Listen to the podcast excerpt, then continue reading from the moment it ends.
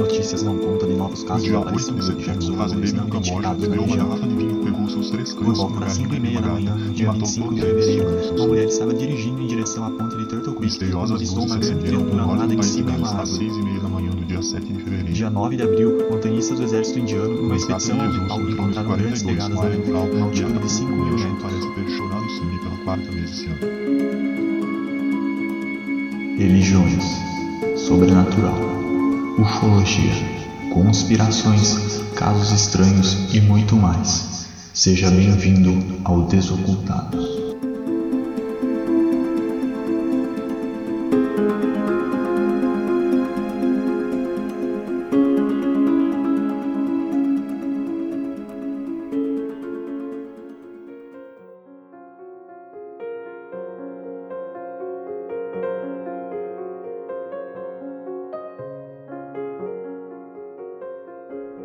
Ouvintes do Desocultados, sejam bem-vindos a mais um episódio do nosso podcast.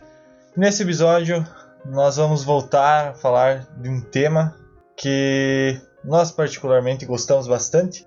Falamos dele uma vez já aqui, um episódio de bastante tempo atrás, lá do início do podcast, que foi um episódio sobre folclore brasileiro.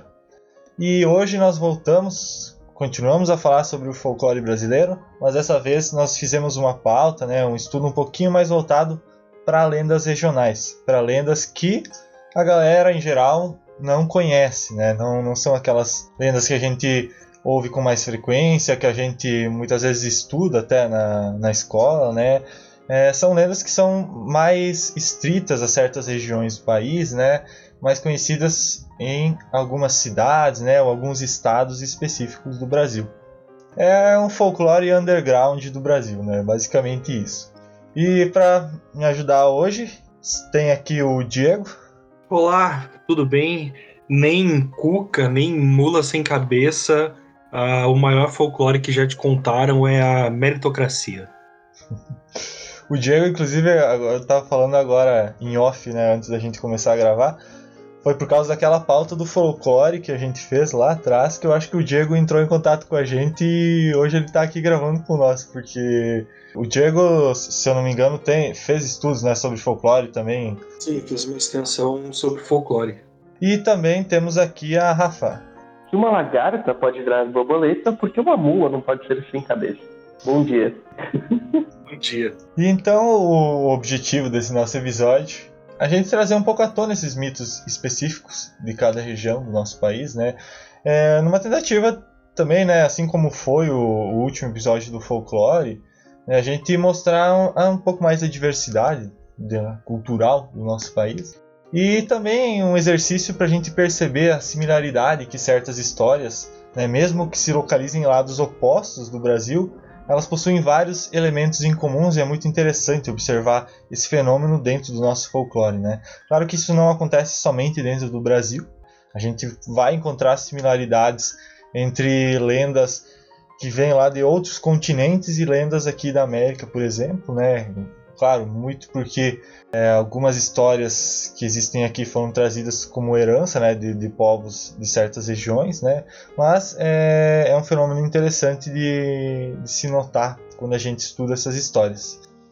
Antes de começar o episódio, acho que é interessante, às vezes a gente usa durante o episódio os termos mitos e lendas. São palavras que muitas vezes são usadas como sinônimos, mas elas possuem diferenças, eu vou falar aqui de cabeça mais ou menos o que eu lembro, o Diego provavelmente vai saber explicar isso um pouco melhor, mas pelo menos até onde eu sei, lendas seriam histórias que elas têm um certo fundo de verdade, elas são baseadas em alguma coisa que aconteceu real, mas que tem algum elemento ali a mais, um elemento popular, aquela história de quem conta um conto aumenta um ponto, então vai acrescentando certas coisas até que vira de fato uma história, uma narrativa e se solidifica como uma lenda, uma história de algum povo específico. E quanto ao mito, seria mais algo simbólico, por assim dizer, Algo que não tem exatamente um fundo de verdade, Não é uma história que aconteceu, mas sim algo simbólico para explicar alguma coisa. Não sei, o Diego provavelmente vai explicar isso melhor do que eu.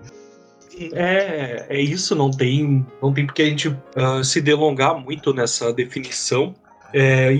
Lenda é basicamente, tá, uma narração que geralmente é oral, ou seja, ela vai passando pela cultura, sendo contada de uma pessoa para outra. Ela geralmente é baseada, no caso, em um fato histórico ou em um contexto social, e foi sendo transmitido com a visão cultural, com suas riquezas e limitações, né, de cada uma das pessoas e ambientes onde ela foi contada. Então, ela tem não necessariamente um fundo de conto de aviso, né, os cautionary tales, mas ela é muito usada para isso na maioria das vezes. Então ela pode englobar desde histórias sobre a fundação de uma cidadezinha do interior até um mito global do lobisomem, do metamorfo, do licantropo, né? Só que ajustada à realidade daquele lugar onde ela foi contada e onde ela foi se fortificando e virando também parte da cultura daquele lugar, mesmo que ela tenha vindo de outro, como é o caso de muitas lendas que a gente tem, que passaram dos nossos povos originários pelos colonizadores e pelos pretos que para cá vieram, e as lendas da África que passaram por esses filtros dos povos originários e dos europeus, enfim. Isso é rasamente lenda. E aí o mito, ele é bem mais amplo, né? Ele pode partir desde uma visão sobre o surgimento do mundo, como, por exemplo, o mito grego do surgimento do mundo, até as religiões que hoje existem. Então, e passando também por diversas histórias, que geralmente são, sim, puxadas para fatos mais sobrenaturais, mágicos, sem grandes contextos históricos e, geralmente, 90% das vezes, sem ligação com um nome histórico real, tá? Só que a gente precisa também pontuar uma coisa que, às vezes, o mito do coleguinha é a minha religião. Então, assim, por exemplo, tá? Vou dar um exemplo polêmico. Para os judeus que ainda aguardam hoje um Messias, Jesus Cristo é o mito dos cristãos. Para o povo que acredita, por exemplo, nas entidades da Umbanda, da Kimbanda, do Candomblé, enfim, para um cristão, né, esses seres dessa religião são uma mitologia também. Né? Então, muitas vezes, mitos e mitologias são aquilo que não nos pertence porque a gente está olhando de fora. Então, a gente tem que ter cuidado para, quando for falar desse tipo de assunto, não acabar desrespeitando uma crença alheia, porque simplesmente, para mim, aquilo é um mito. Ah, não sei se deu para mostrar o quanto é amplo, na verdade, a questão do mito. Tá? Não, perfeito. Então, a gente vai começar a falar sobre cada um dos mitos que a gente separou, cada uma das histórias, né, na verdade. E praticamente toda a pauta foi baseada dentro da obra do Luiz da Câmara Cascudo, que não sei se diria que é o maior folclorista brasileiro, né, mas assim, com certeza foi um pesquisador que produziu uma vasta obra literária sobre o folclore nacional, né, um catálogo gigantesco, e a obra dele acaba servindo de referência para todo mundo que estuda folclore, né, folclore nacional. E não é por menos que foi a base para a gente montar essa pauta. Então, eu dividi a pauta em dois, né? Na primeira parte a gente vai falar um pouco sobre mitos infantis, né?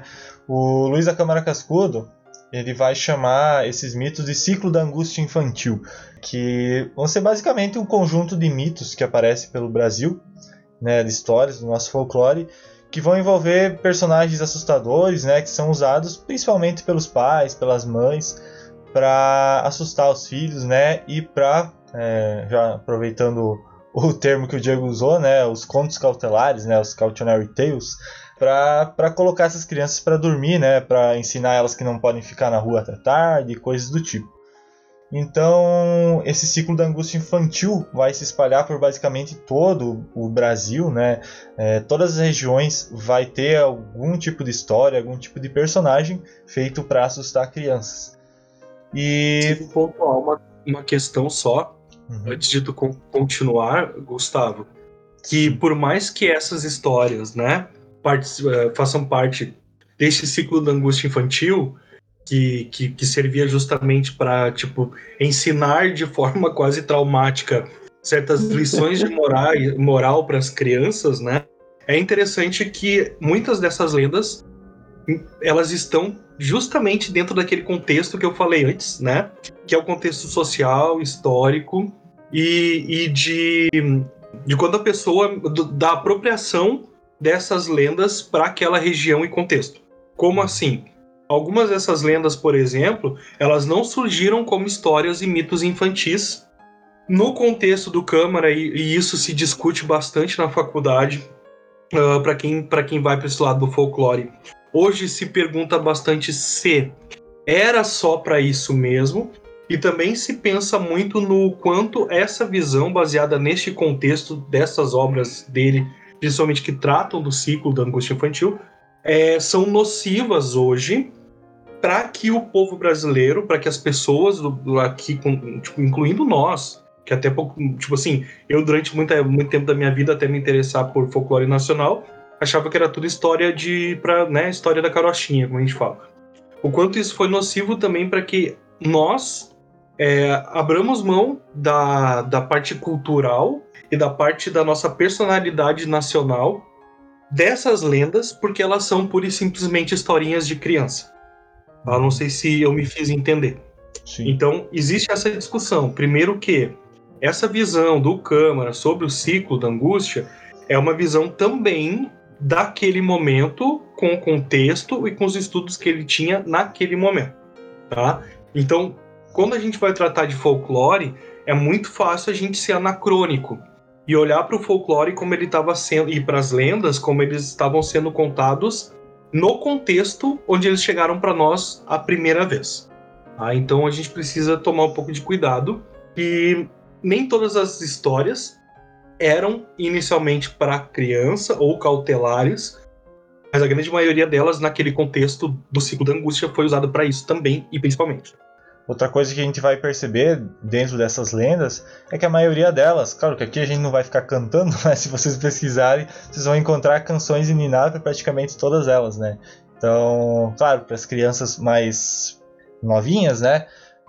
Você utilizava o elemento da canção ninar para falar sobre a lenda para ela, né? Você não contava necessariamente a história, né? Muitas vezes a criança nem mesmo sabia qual que era a história, mas só dela escutar aquela musiquinha com aqueles elementos, né, feitos para assustar, já era o suficiente para deixá-la com medo daquela criatura que ela nem sabia exatamente do que se tratava, né? Mas em estatuto da criança e do adolescente, né? Queria ouvir a música da Cabra Cabriol, deve ser bem interessante.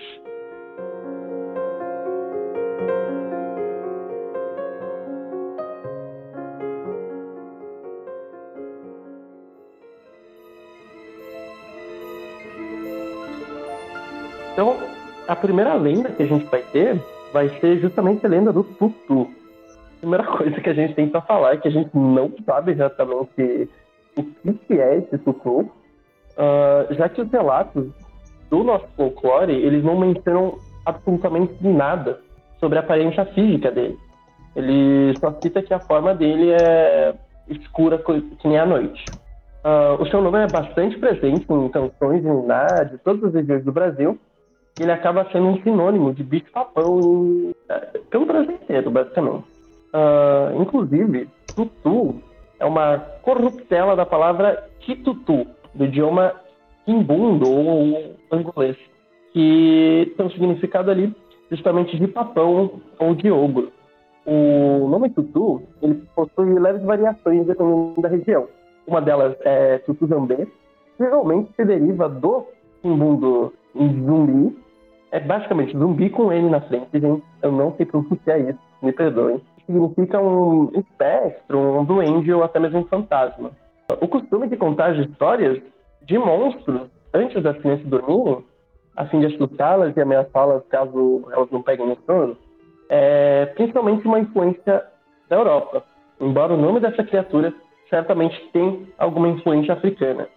E, embora possa parecer contraditório o ato de contar histórias assustadoras para forçar as crianças a dormir, existe uma justificativa para essa prática. E, no caso, seria que tal ameaça potencializaria a proteção dada pela figura materna. Então, já entrando numa ala mais psicológica da lei, assim, pessoalmente, eu não concordo muito com você contar esse tipo de história para criança, mas, né, cresci ouvindo e tal, talvez por isso que eu tinha crise de síndrome do pânico quando era criança, mas realmente, cara, eu acho meio mórbido você assustar uma criança antes dela dormir. Mas também tem a possibilidade, justamente do tutu e as suas variações, terem nascido em cima do estigma da figura do preto velho da Umbanda e das suas ligações com a feitiçaria dentro dos cultos africanos que eram trazidos pelos escravos. Tanto que alguns dos nomes desses monstros folclóricos são Velho do Taco, Papacigo, Negro Velho, Negro Turrão, e o estigma, ele seria que eles capturariam as crianças para fazer rituais macabros com elas. O caso do tutu, ele é um caso clássico de bicho-papão. Quem nunca ouviu, sei lá, uma historinha de bicho-papão quando era criança, que atira a primeira pedra. Infelizmente, alguns desses relatos, eles trazem bastante do estigma da população na época. Como vocês viram ali, a questão do tutu ser comparado com o preto velho, sabe? Eu acredito que na época que ele foi criado, no caso, estava começando ali esse estigma com a Umbanda e toda esses ritos e culturas das religiões africanas, sabe? Então, querendo ou não, acredito que todo mito, toda lenda tem essa carga tanto histórica quanto social da época. E às vezes não quer dizer uma coisa muito boa, não. E vocês vão perceber agora nas próximas lendas que a gente for expor, que esses elementos que a Rafa falou aqui sobre o tutu, eles vão meio que se preservar em todas as outras, né?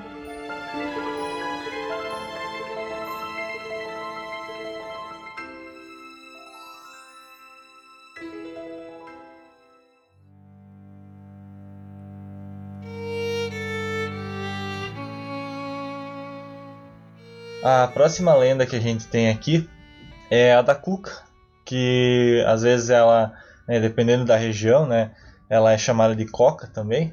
Os nomes eles vão variar muito pelo Brasil, e essas histórias dela foram trazidas pelos portugueses quando colonizaram o Brasil. E ela já era conhecida lá na Península Ibérica pelos nomes, né, de coca, coco, papão, né, e coisas assim.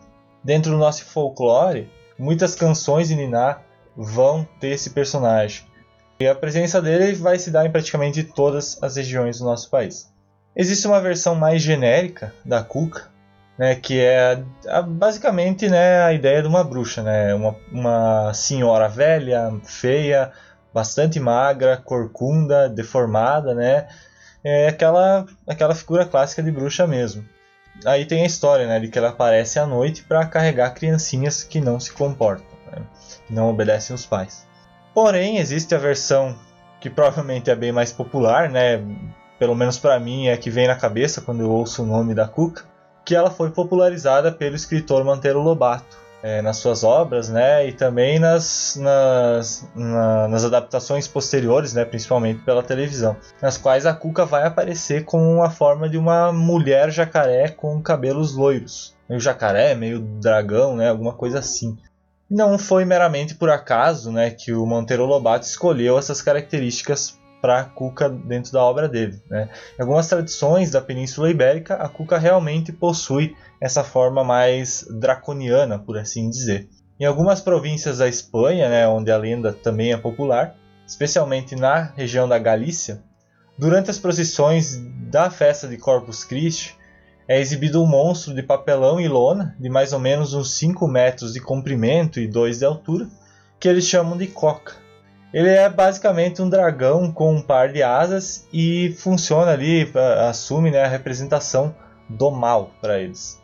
Em Portugal, a coca ela vai aparecer também nas festas de Corpus Christi. Já ali ela aparece como adversária de São Jorge, a qual ele vai matar transpassando sua lança dourada, né? E aí a gente tem a versão da história de São Jorge dentro do cristianismo, né? Que ele realmente mata um dragão. Na província do Minho, que fica em Portugal, o nome popular para abóbora é coca. E nessa região existe o costume de se cortar uma abóbora, fazer os olhos dela, né, e a boca fazendo furos na abóbora, e eles colocam uma luz acesa dentro.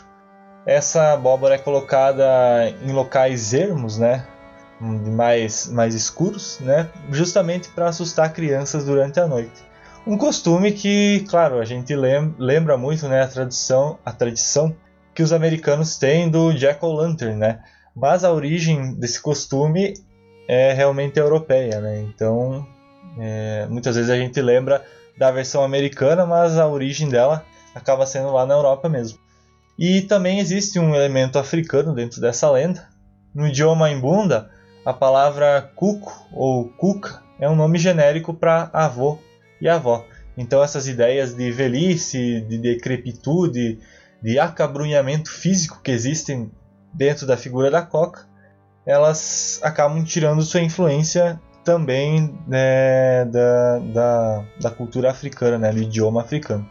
Eu acho muito legal a história da cuca, porque você vê que, apesar de ela não ser necessariamente um mito original aqui do Brasil, ela puxou algumas regionalidades. Então, em Portugal, ela é justamente representada na forma de um dragão, que é uma criatura bastante europeia.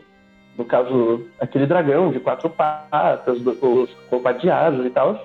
E aqui no Brasil, elas estão falando de jacaré, porque era o lagarto mais próximo que a gente tem desse dragão.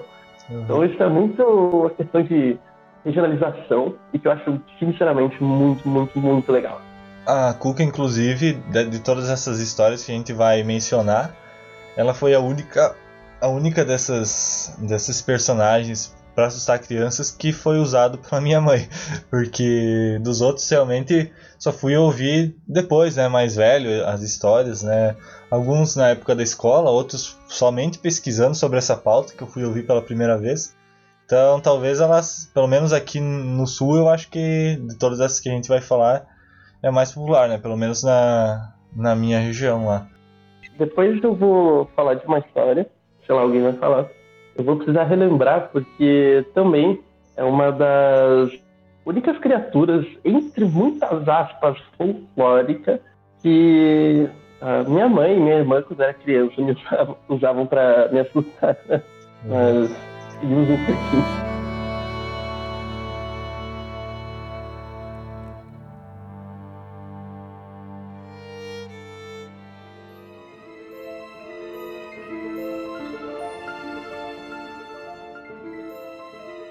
Além da cuca, né, na nossa lista, seguindo aqui, a gente tem já mais para o sudeste brasileiro, principalmente Minas, a história do mão de cabelo, que aqui no Rio Grande do Sul eu já ouvi como mão peluda.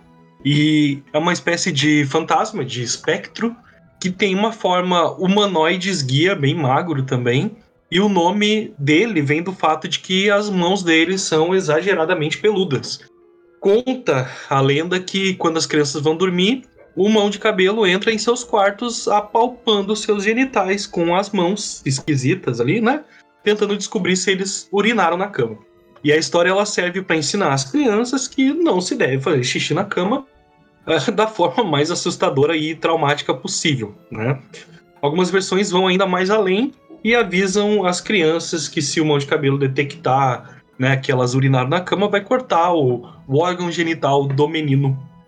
E o Luiz Câmara Cascudo, ele explica na obra dele que esse tipo de aparição tem a função de reprimir e ensinar bons modos para as crianças, e é bem comum em folclores do mundo todo.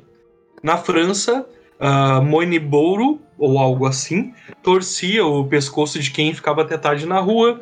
Na Inglaterra, a figura do Buglonós tinha a mesma missão de espantar quem fazia barulho fora de casa à noite.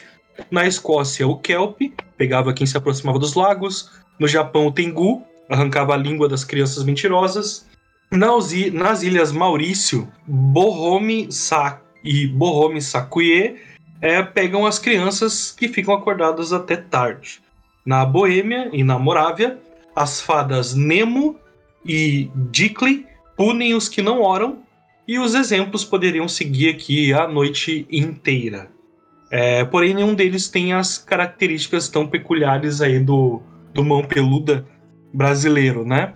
Que parece ser uma lenda bem única da região, bem pitoresca, no mínimo. E aí, voltando ali um pouco na questão da cuca, só para pontuar que eu não queria atrapalhar os meninos, a figura da bruxa é uma figura universal, né?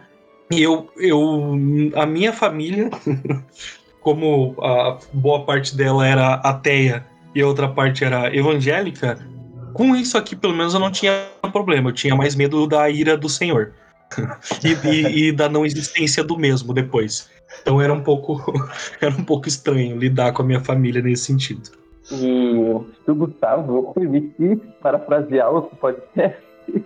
Tem uma frase muito boa que o Mundo Freak falou algumas vezes, que é: as minhas crenças são religião, as crenças dos outros é magia. Então, isso define bastante, eu acho, a figura da bruxa, justamente para ela ser presente universalmente, assim, porque isso tem muito cara de, tipo, quem não pratica minha religião tá fazendo coisa errada, sabe? Então, infelizmente, a bruxa tem todo esse estigma. Tem uma gente que eu acredito que hoje tá dando uma patiguada em alguns sentidos, porque se você olhar, por exemplo, várias questões de redes sociais e tudo mais, você vai ver uma galera praticando aqueles chamariam de bruxaria, ou se autotitulando como bruxas e bruxos e tudo mais. Além de ser justamente uma espécie de folclore, popularizou na cultura pop. Apesar de eu ter alguns problemas com certas escritoras, né?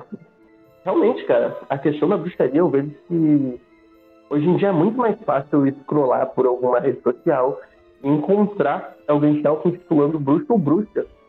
O que realmente é uma espécie de quebra de estigma, apesar de problemas sociais que ainda se depara, sabe?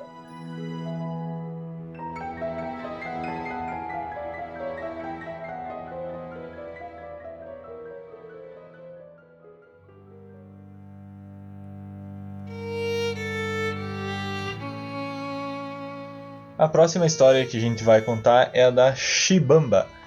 É uma lenda lá de Minas Gerais, é um fantasma, né, em resumo, que possivelmente tem a origem africana.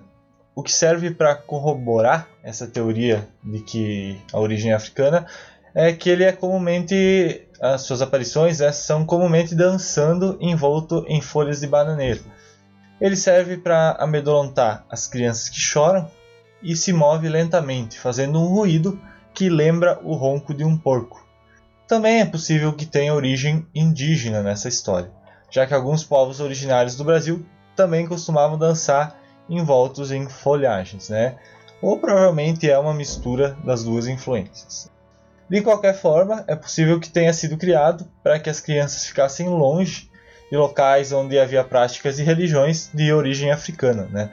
Novamente voltando para aquela questão que já foi falada na lenda do Tutu, né, do estigma com esse povo, né? E claro, porque nesses locais haviam danças com vestimentas de folhas, né, e coisas do tipo, né, dentro desses espaços.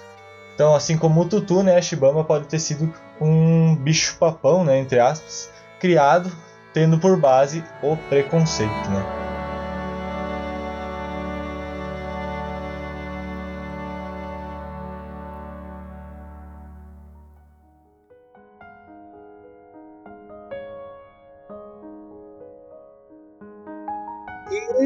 Seguindo o conto da Chibamba, a gente vai ter o caso da Cabra Cabriola. Esse personagem, ele tem origem portuguesa, e as suas histórias, elas normalmente têm mais frequência no Nordeste brasileiro, especialmente ali nos estados de Pernambuco, Alagoas, Sergipe e Bahia. Reza a lenda que a monstruosa cabra cabriola, ela entra nas casas durante a noite e devora as crianças que ela encontra pela frente. Além de ela ter uma forma horripilante de uma cabra humanoide, a boca dela é grande o bastante para conseguir engolir uma criança, e os dentes da cabra cabriola, eles são afiados o suficiente para triturar as crianças que ela encontra pela frente. Então, sim, é uma imagem bem bizarra. É tipo uma cabra muito grande, com um corpo relativamente humano. E se vocês quiserem, pesquisem no Google e vão em imagens, ok? Também, algumas inscrições dizem que pelos olhos, narinas e bocas da cabra é possível ver fogo ardendo. Então, cada linha de descrição dessa parte do folclore, ela fica cada vez mais e mais bizarra. Acho que de todos os contos aqui que a gente leu e que vai ler, eu acredito que o Cabra Cabriola seria o que mais me assustaria quando eu era criança, justamente pela minha criação evangélica, porque cabra, diabo, chifre, vocês entenderam. A batida dos cascos da Cabra Cabriola, ela é o prenúncio assustador da chegada dela assim que a noite cai. Ela pode usar de diversas artimanhas ali para ludibriar as crianças. Em algumas histórias, diz que ela é capaz de até modificar a voz, fazendo com que ela se passe pelo pai ou ali pela mãe da criança, atraindo ela para perto e para assim conseguir devorar a criança desatenta. E assim como outros mitos que a gente falou até agora, ela é mais uma espécie de bicho-papão do nosso folclore. E o objetivo dela era justamente assustar as crianças para que elas fossem dormir o mais cedo possível. E para que não ficassem também brincando na rua até tarde, para não desobedecer os seus pais. A Cabra Cabriola, eu acho que é o personagem de todos esses que a gente vai falar que tem o aspecto mais assustador, mais horripilante de todos. E, claro, é uma lenda que bebe totalmente do estereótipo de diabo que se criou em todo mundo, né, praticamente.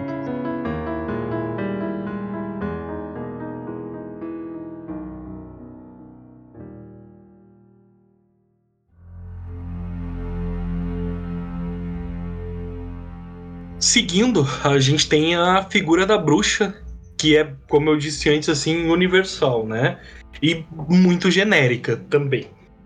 Obviamente não é exclusivo do Brasil, figurando em alguma forma ou em outra em praticamente todos os folclores do mundo, né?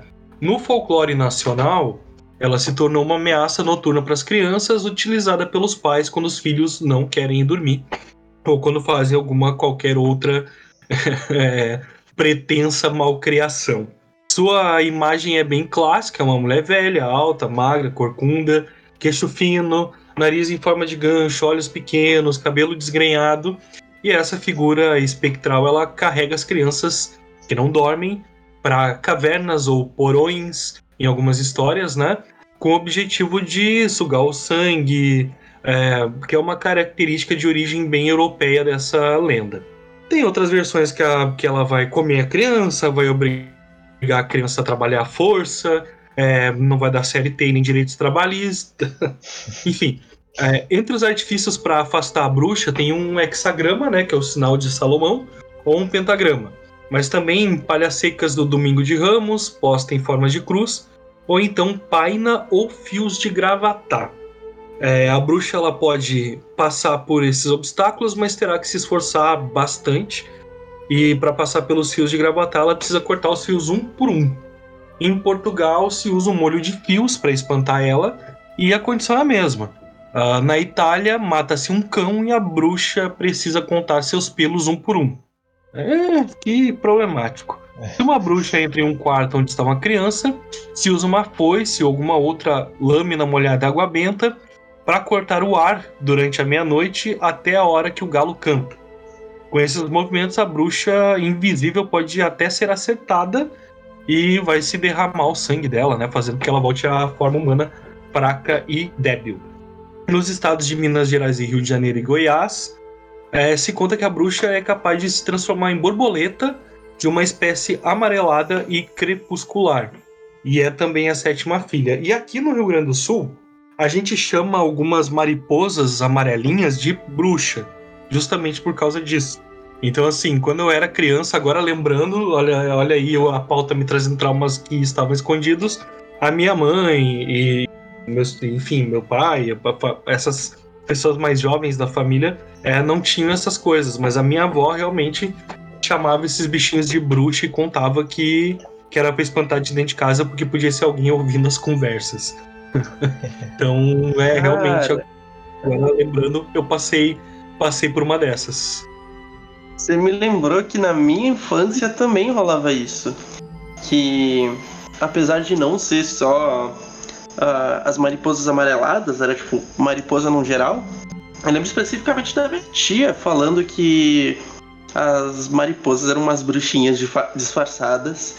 Que dava, que tipo, eu lembro que eu fiquei com maior medo de mariposa. Eu acho que isso talvez explique meu medo de inseto, cara.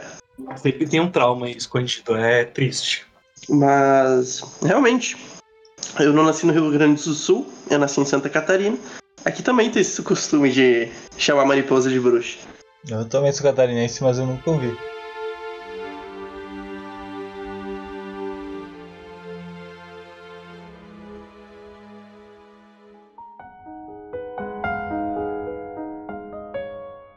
E a nossa última lenda do ciclo da angústia infantil é uma lenda chamada Alma de Gato, que eu particularmente fui ouvir pela primeira vez pesquisando sobre a pauta. É uma lenda, inclusive, bastante abstrata, né? Vocês vão ver aí pelos detalhes. E assim, a princípio, Alma de Gato é o nome de uma ave cujo lar se alastra por praticamente todo o território brasileiro. É uma ave cuculiforme, né? Ou seja, da família dos cucos. E se vocês se lembrarem lá do nosso episódio sobre o folclore, que eu mencionei lá no início, inclusive se você não ouviu, eu recomendo que ouça aquele episódio até antes desse, porque é meio que uma base, né? Uma parte 1. Naquele episódio a gente falou sobre os cucos Saci Pererê e Matinta Pereira. Para quem não sabe, essas lendas do nosso folclore, os nomes delas são baseados em nomes de pássaros, né? Também, né, se transformaram em lendas nacionais. Com a Alma de Gato não foi diferente, embora, claro, seja bem menos popular. Esses cuculiformes, eles geralmente povoam as superstições indígenas com os cantos bem característicos deles. Em alguns lugares da Amazônia, a ave ela é conhecida como pássaro feiticeiro. Em outras regiões, como alma de caboclo ou alma perdida. Isso provavelmente se deve à ave ter um movimento muito sorrateiro e silencioso, e a plumagem da cauda dela ser muito semelhante à cauda de um gato. Unindo esses dois fatores com um canto que imita o de outras aves, ou até mesmo às vezes o miado de um gato, quando essa ave é vista se locomovendo entre as árvores, saltando de galho em galho, o pássaro pode aparentar que é um gato vocalizando sons estranhos, enquanto se esconde de quem procura capturá-lo com o olhar, e entender exatamente que criatura está se escondendo ali. Então, na Amazônia, alguns acreditam que o canto misterioso dessa ave é um prenúncio da morte. Todas essas características se evoluíram para uma lenda um pouco diferente, que vai se manifestar principalmente nos estados do Rio Grande do Norte e do Paraíba. Não vai existir uma forma específica da alma de gato, ela é mais como uma sombra, né? Um pavor invisível que assombra os quintais quando as crianças desobedientes estão à solta. Ela não tem uma hora específica para aparecer e pode surgir praticamente qualquer lugar, causando ruídos, dando apenas uma dica de que tem algo estranho espreitando. Durante o dia fica apenas aquela sensação de estar sendo observado, né? A sensibilidade da criança aumenta, tomada por certo medo do desconhecido, e ela vai ficar mais alerta, sentidos mais aguçados, procurando a origem do seu pavor. Contudo, quando cai a noite, a alma de gato pode finalmente se materializar. À noite ela toma a forma de um gato preto, cujos olhos são iluminados como fogo. Ela não precisa arranhar, morder, nem encostar em sua vítima. Somente o vislumbre dessa criatura é suficiente para causar o maior dos medos nas crianças travessas. Quando a noite cai e a criança se lembra da existência da alma de gato, Isso por si só causa a sensação ameaçadora da presença dessa criatura. Após ouvirmos essa descrição bastante dramática do que é a alma de gato, não fica difícil entender como os movimentos do pássaro, que tem esse mesmo nome, né, influenciaram na construção da lenda ao longo do tempo. Como eu disse, ela é bem diferente das outras lendas que a gente viu, porque ela é bem mais abstrata, né? A criatura não possui uma forma específica.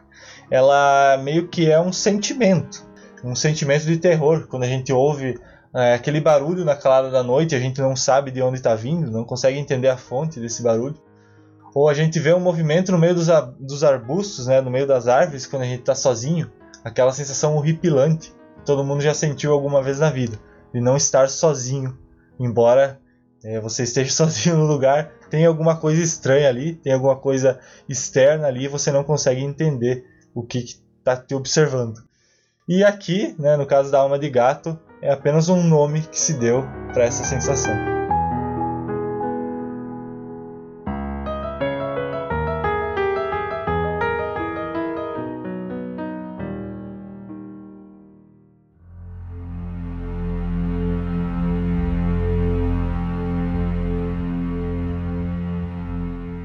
Seguindo agora para uma parte de mitos secundários e locais que a gente encontra no Brasil, a gente vai fazer uma parada ali em Fernando de Noronha. Só explicar por que eu escolhi Fernando de Noronha. Na verdade, depois eu vou abrir o espaço aí para Rafa e para o Diego contarem se eles conhecem alguma lenda da região deles, né? Eu, particularmente, o que eu conhecia das histórias da minha região, eu acabei contando lá naquele episódio do folclore que a gente fez lá atrás, né? Então, se alguém tiver curiosidade, pode voltar naquele episódio. E eu queria pegar mitos de vários locais do Brasil, mas eu acabei me interessando por Fernando de Noronha. E claro, depois a gente pode fazer outros episódios para tratar de outros mitos, né? É um tema bastante extenso.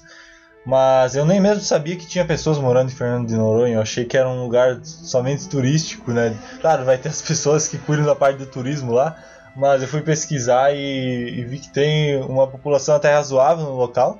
E tem todo um folclore que surgiu por causa disso, né? Por ser uma ilha, por ser um lugar turístico, né? Um lugar exótico. Mas vou deixar a Rafa contar um pouco mais sobre.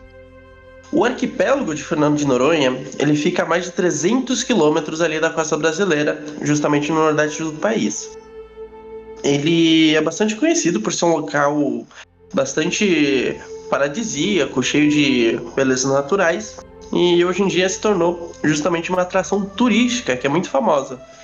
Só que, apesar dos pesares de ser um local mais tranquilo, mais bonitinho de descanso, essa ilha, esse conjunto de ilhas, eles abrigam diversas lendas que são bastante interessantes. Essas lendas, elas surgiram pela influência de inúmeros povos que viviam ali no arquipélago, já que o local ele foi colonizado tanto por holandeses, franceses, portugueses e muitas vezes recebia a visita de piratas e outros aventureiros pelo mundo. Um fator importante foi que Fernando de Noronha funcionou por mais de 300 anos como um presídio também, servindo de terreno para muitos tipos de violência e sofrimentos.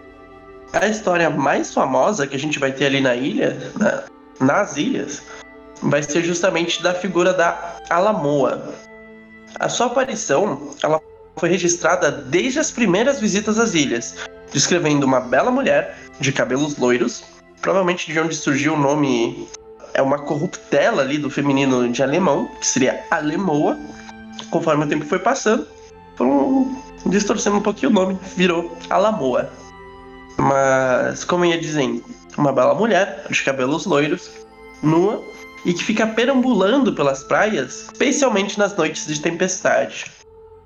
A lenda da Alamoa, ela é um misto das histórias do fogo-fato com as sereias, afinal ela também tem o poder de seduzir os habitantes, os marinheiros e os prisioneiros ali de Noronha, com o objetivo final de matá-los. Há quem diga que suas aparições, elas tentam levar os corajosos a segui-la para o Morro do Pico, que é o local mais elevado das ilhas, onde, como uma recompensa por ter conseguido acompanhar ela nessa caminhada, ela indicaria um tesouro antigo que estaria enterrado naquelas alturas. Nos tempos modernos, a figura fantasmagórica ela adquiriu uma roupagem um pouco diferente. Os ilhéus, eles contam histórias de uma dama de branco, que ela fica pedindo carona para as pessoas que transitam pela BR-363 durante a madrugada, que, curiosamente, é a única estrada asfaltada da região, com apenas 7 km de extensão. Fernando de Noronha também abriga o Forte de Nossa Senhora dos Remédios de Fernando de Noronha. Meu Deus, que nome comprido. Abreviado na maioria das vezes como Fortaleza dos Remédios. Essa é uma fortificação que foi erguida sobre as ruínas de uma antiga posição de defesa holandesa que acabou sendo abandonada e serviu como presídio comum e político na década de 30 até 1942. Durante a Segunda Guerra, ela serviu de abrigo para soldados americanos e hoje ela é simplesmente um local mais aberto a visitações. Porém, contudo e todavia, foi ainda em 1888 que o padre Francisco Adelino de Brito Dantas, que era o capelão do local, descobriu água potável nas imediações da casa onde morava. E lá, ele construiu uma cacimba, que é uma espécie de poço, de 14 metros de profundidade. Os habitantes contam que o padre Francisco, ele nunca chegou a se desapegar do local e assombra essas redondezas até os dias de hoje. Dizem que à noite o reverendo aparece no lugar montado numa mula branca como a neve, chegando até a beira da cacimba, como se ele estivesse vigiando ela para ninguém chegar perto. A função da ilha como presídio, ela começou ali em meados de 1739, com os portugueses trazendo os primeiros captivos, geralmente sendo pessoas que eram consideradas um certo tipo de incômodo ali para o reino. Entre esses grupos ali de prisioneiros que eram tidos como vagabundos, estavam famílias ciganas brasileiras, líderes farroupilhos derrotados e alguns praticantes de capoeira. Foi de um destes que surgiu a lenda do cajueiro da cigana, como contada pela historiadora Marieta Borges no livro Fernando de Noronha, Lendas e Fatos Pitorescos, que fica de recomendação para aqueles que desejam conhecer as lendas do arquipélago de Fernando de Noronha. Então, no livro, aqui a gente separou uma citação muito interessante para a gente ver agora. Era uma linda cigana. Vivia em um casebre em lugar deserto, no caminho do sueste. Ao lado do mocambo, plantou um dia um cajueiro, que cresceu, tornando-se uma árvore frondosa. Dizem que ali, em noite escura, costumam se encontrar os fantasmas materializados de um general, montado a cavalo, de chapéu, gibão e espada na mão, de uma ordenança de coraça e armado com uma lança, e de um padre com seu solidel. Outras vezes, um vulto moreno, de rara beleza vagueia, como estranha aparição, naquele lugar onde, segundo contam, existe enterrado um caixão de ferro e cobre, com um rico tesouro deixado pelos holandeses. Então, basicamente, essa história do cajueiro da cigana, basicamente uma árvore, onde fica sobre a árvore, tem enterrado um caixão, ali como diz o texto, de ferro e de cobre, que é recheado de tesouros deixados ali pelos holandeses. Só que esse cajueiro, normalmente em noites escuras, ficam ali alguns fantasmas rodeando, o que impede a população justamente de ter acesso a esse tesouro. Um desses fantasmas é um general, que ele fica montado em seu cavalo e meio que fazendo rondas ali, e um padre, que também fica no mesmo lugar, rondando, já fazendo ali uma conexão com o padre do pequeno poço ali. Também cita aqui um vulto que seria um vulto moreno e muito bonito que fica ali, perambulando por cima deste caixão. A região, ela também, obviamente, não poderia deixar de ter as suas histórias de pirata. Uma delas envolve uma figura bastante popular, o escocês William Kidd, comumente chamado apenas de Capitão Kidd. A Caverna dos Suspiros, ou Caverna do Funil, é uma região das ilhas que apresenta um conjunto de fendas pela quais a água passa com bastante violência, causando os estrondos que deram o nome do local. Dizem que foi ela que o Capitão Kidd escolheu usar de esconderijo para preciosos tesouros que tinha encontrado e que até hoje permanecem ocultos nas formações naturais dessa caverna. E vejo como é rico, né, o folclore da ilha. E, pô, se alguém for visitar, né, iria visitar somente para ver as belezas naturais do lugar. Agora, pelo menos, tem várias ideias de locais que pode visitar, justamente para poder viver e sentir um pouco mais, né, essa cultura, né, e as lendas que rodeiam o local. E talvez até achar um tesouro escondido, né, quem sabe.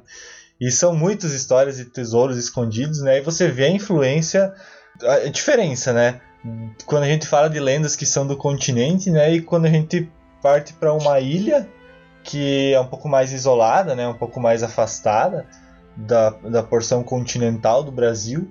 E toda essa circulação de marinheiros, né, de piratas, de várias culturas, né, de vários países, acabou transformando o folclore dessa forma, né, algo totalmente diferente do que a gente vê aqui no continente, né. Inclusive, só por curiosidade, a população, agora eu estava olhando aqui, a população de Fernando de Noronha é de mais ou menos 3 mil pessoas, né, um pouco mais que isso. Inclusive, se fazendo aqui um desafio ocultados, se alguém de nós for para Fernando de Noronha algum dia, acho que vale umas fotinhas dos locais e tentar justamente dar uma olhada nesses rolês ali do folclore. É fazer o vlog caçando tesouros em Fernando de Noronha. Se algum ouvinte for para lá, ou, sei lá, né, a pessoa estiver indo pra lá, conseguiu ouvir esse episódio antes, faz aí um tour aí, manda pra nós aí se vocês encontrarem esses locais aí. Falando em folclore local e mitos e lendas, eu sei que aqui na minha cidade tem um museu dedicado somente pra esses rolês mais folclóricos justamente aqui. Então, eu quero ver se arruma um tempo, seja nas férias, seja algum fim de semana, para justamente visitar esse local e para compartilhar a história com vocês, que acredito que vai ser bastante interessante.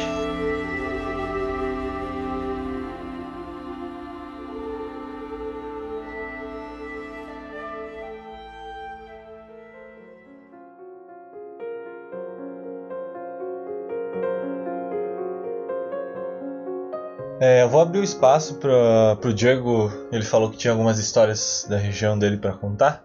Beleza. Cara, eu estudei bastante a questão do folclore daqui, do Rio Grande do Sul, e principalmente da região onde eu nasci, que é o Vale do Paranhana. E aí eu vou situar duas histórias, assim, três histórias, na verdade, bem interessantes, que duas delas fizeram parte do meu trabalho de conclusão, da extensão.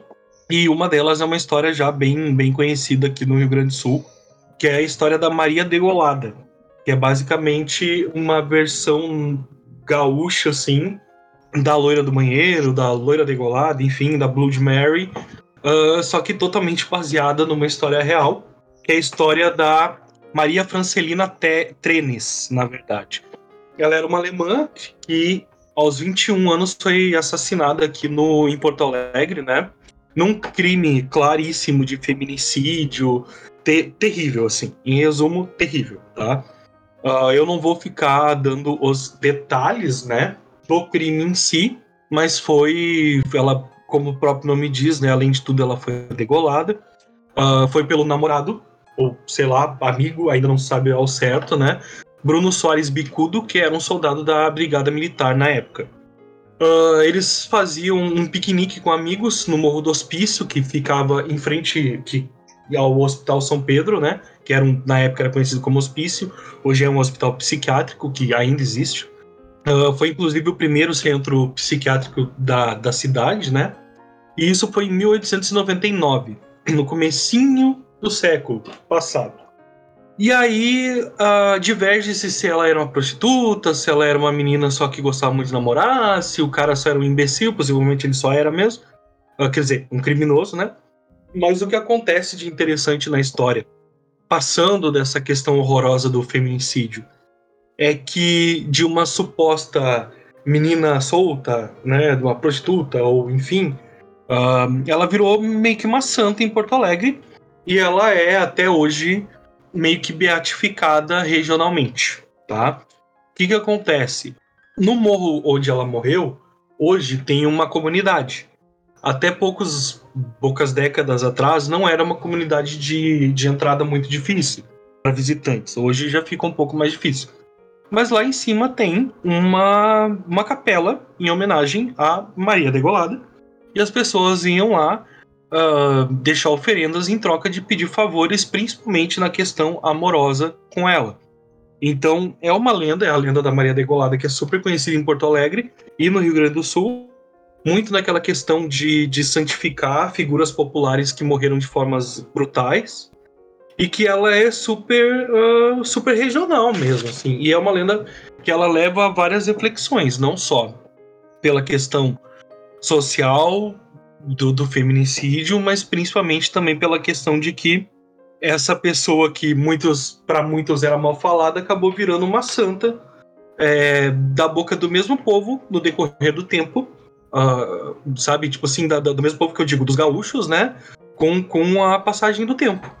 Então, tipo assim, ela passou de uma suposta prostituta a uma santa pelo mesmo povo que falava mal dela e que hoje pede favores pra ela. Por isso que eu falei lá no começo a questão de que a gente não pode ser anacrônico e entender o contexto social do surgimento de cada uma dessas lendas, né? A segunda que eu vou comentar, aí sim fez parte do meu trabalho, é a lenda do menininho do poço, basicamente. E eu estudei, e aí vem o ponto, eu estudei no meu trabalho essas lendas para entender o contexto social da época.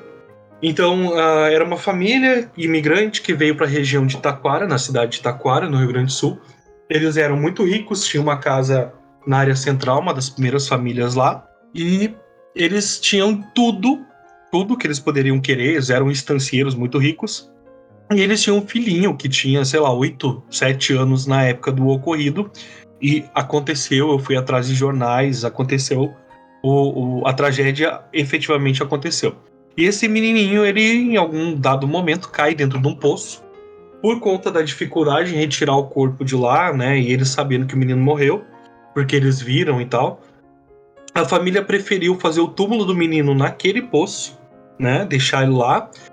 Eles tamparam o poço, transformaram numa capelinha por cima, que hoje não existe mais, só existe o poço hoje.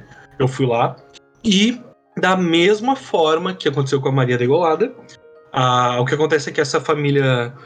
são duas morais, né? Eles tinham dinheiro, tinham tudo, mas não conseguiam reaver o filho, que era o bem mais precioso que eles perderam. Eles se mudaram de lá, e não sabe, se mudaram inclusive do Brasil, voltaram para o país de onde vieram, possivelmente Alemanha ou Itália, ali naquela região. O poço ficou lá, como um túmulo. Enquanto eles estiveram vivos, eles vinham pra cá uma vez por ano pra limpar, cuidar e manter aquilo. Depois que a família, enfim, morreu, hoje é um terreno baldio abandonado numa área histórica da cidade que tem uma floresta, basicamente, porque o mato virou floresta, e esse poço onde diz-se que o menino está enterrado. E hoje tem gente que vai lá pedir ajuda pra encontrar gente desaparecida na região, acender vela. Então tu chega lá onde está o poço, que inclusive a prefeitura fechou aquele terreno para não deixar mais ninguém entrar, porque já aconteceram acidentes, né?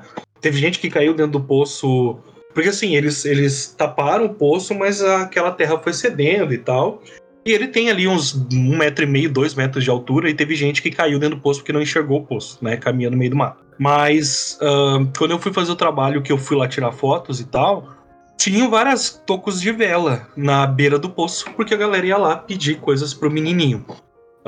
E o contexto social é interessante sobre isso é que na mesma época, na mesma semana, vendo nos jornais antigos da cidade que a gente conseguiu resgatar na biblioteca, morreu um menininho preto, atropelado por uma carroça de um entregador de algo, de verdura, de leite, não sei, e não houve nenhum por cento da mesma comoção que houve pelo menininho branco, filho de imigrante, que morreu no posto da Casa Rica. Então, assim, essa era a comparação que eu fazia, entre outras, na época do trabalho. E a última lenda, que é uma lenda que é uma lenda pela qual eu tenho muito carinho, e que ela fala muito da minha adolescência, assim, é que tem uma região lá em Taquara também, que é a maior cidade do Paranhana ali, pelo menos a mais antiga, e aqui já teve a maior extensão territorial, então eu acabei focando essas duas partes principais do trabalho lá, né, até porque a faculdade era de lá. Tem um lugar lá que ele era uma jazida de gesso, ou uma pedreira, onde as pessoas tiravam gesso, que foi desativada com o passar do tempo, e ficou uma trilha muito bonita, atravessando toda essa região, uma trilha de mais de 15 quilômetros. E eu, quando eu era adolescente, eu fazia essa trilha a pé, de bicicleta e tal, de mountain bike. E ao final dessa trilha fica, né, uma cruz de pedra, onde foi rezada a primeira missa da cidade de Taquara. E é um lugar mais retirado, mais pro interior, muito bonito, como eu disse, né? Tem uma cadeia de morros, assim, bem verdes e tal. É muito bonito mesmo, é subindo a serra. Lá tem o fantasma da trilha, ou o velho do gesso. E aí, qual é que é desse fantasma? É um senhorzinho, que ele aparece ou pela trilha do gesso, ou por um descampado que tu enxerga da trilha em alguns lugares, ou quando tu chega ao final da trilha, que é um pampa, né, que a gente tem bastante aqui, e ele aparece geralmente ou de manhã muito cedo, né, tipo de madrugada ainda, 5, 4 da manhã, ou ele aparece da tardinha pra noite, até a meia-noite, ele pode aparecer, dizem os locais. Enfim, a lenda era até então que existia esse fantasma lá. E aí, como é uma lenda bem conhecida e como era uma coisa que eu tinha carinho por eu ter passado parte da minha adolescência fazendo esporte lá e visitando e tal, tomando banho de rio lá perto, eu resolvi pesquisar mais a fundo a lenda para descobrir por que ela surgiu. E aí eu encontrei, tipo, um bisneto do possível velho do gesso. E aí ele contou que o que aconteceu foi um troço muito horrível e que tem um respaldo histórico e que pouca gente da cidade da minha geração pra frente sabia, que é o seguinte: na época em que o avô desse rapaz que me atendeu, na verdade esse rapaz não, já era um senhor também, desse senhor que me atendeu lá, quando o avô dele teve, quando aconteceu, deixa eu lembrar bem da história, quando aconteceu, desculpa, eu tava até olhando aqui minhas anotações, o avô deste cara que me atendeu, que era um senhor, abandonou o bisavô dele, que é o velho do gesso, para morar num casebrezinho lá no meio do mato. E o senhorzinho, que já estava velho e senil, morreu. Mas antes de morrer, ele morreu de fome, de abandono. Antes de morrer, ele ficava zanzando pelo campo.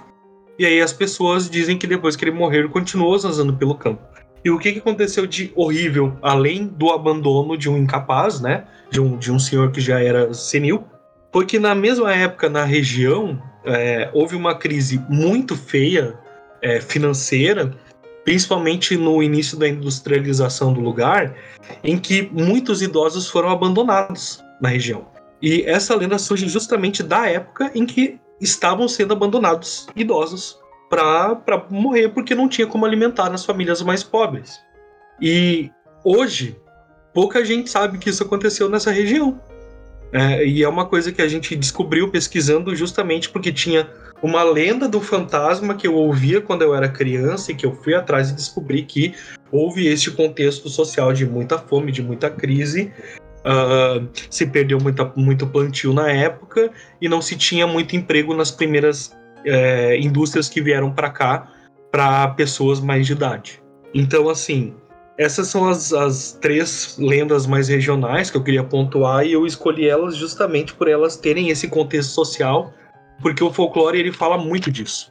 E eu acho muito importante que a gente tenha essa noção de que o folclore não é só historinha para criança, ele é um retrato, mesmo que fantasioso, de um contexto. E quando a gente vai pesquisar, é extremamente interessante, muitas vezes triste. Então acho que a minha contribuição principal pro final do programa é isso aí mesmo.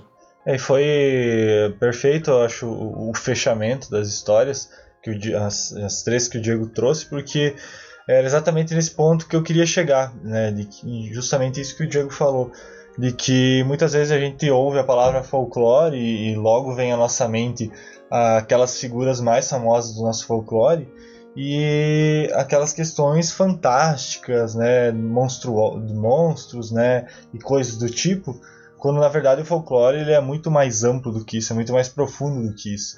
Todas essas questões sociais que o Diego falou e essas três histórias que o Diego contou, se você tinha alguma definição do que é lenda, essas três se encaixam muito bem dentro desse conceito, né? São histórias que de fato ocorreram e que sobreviveram com o tempo, né?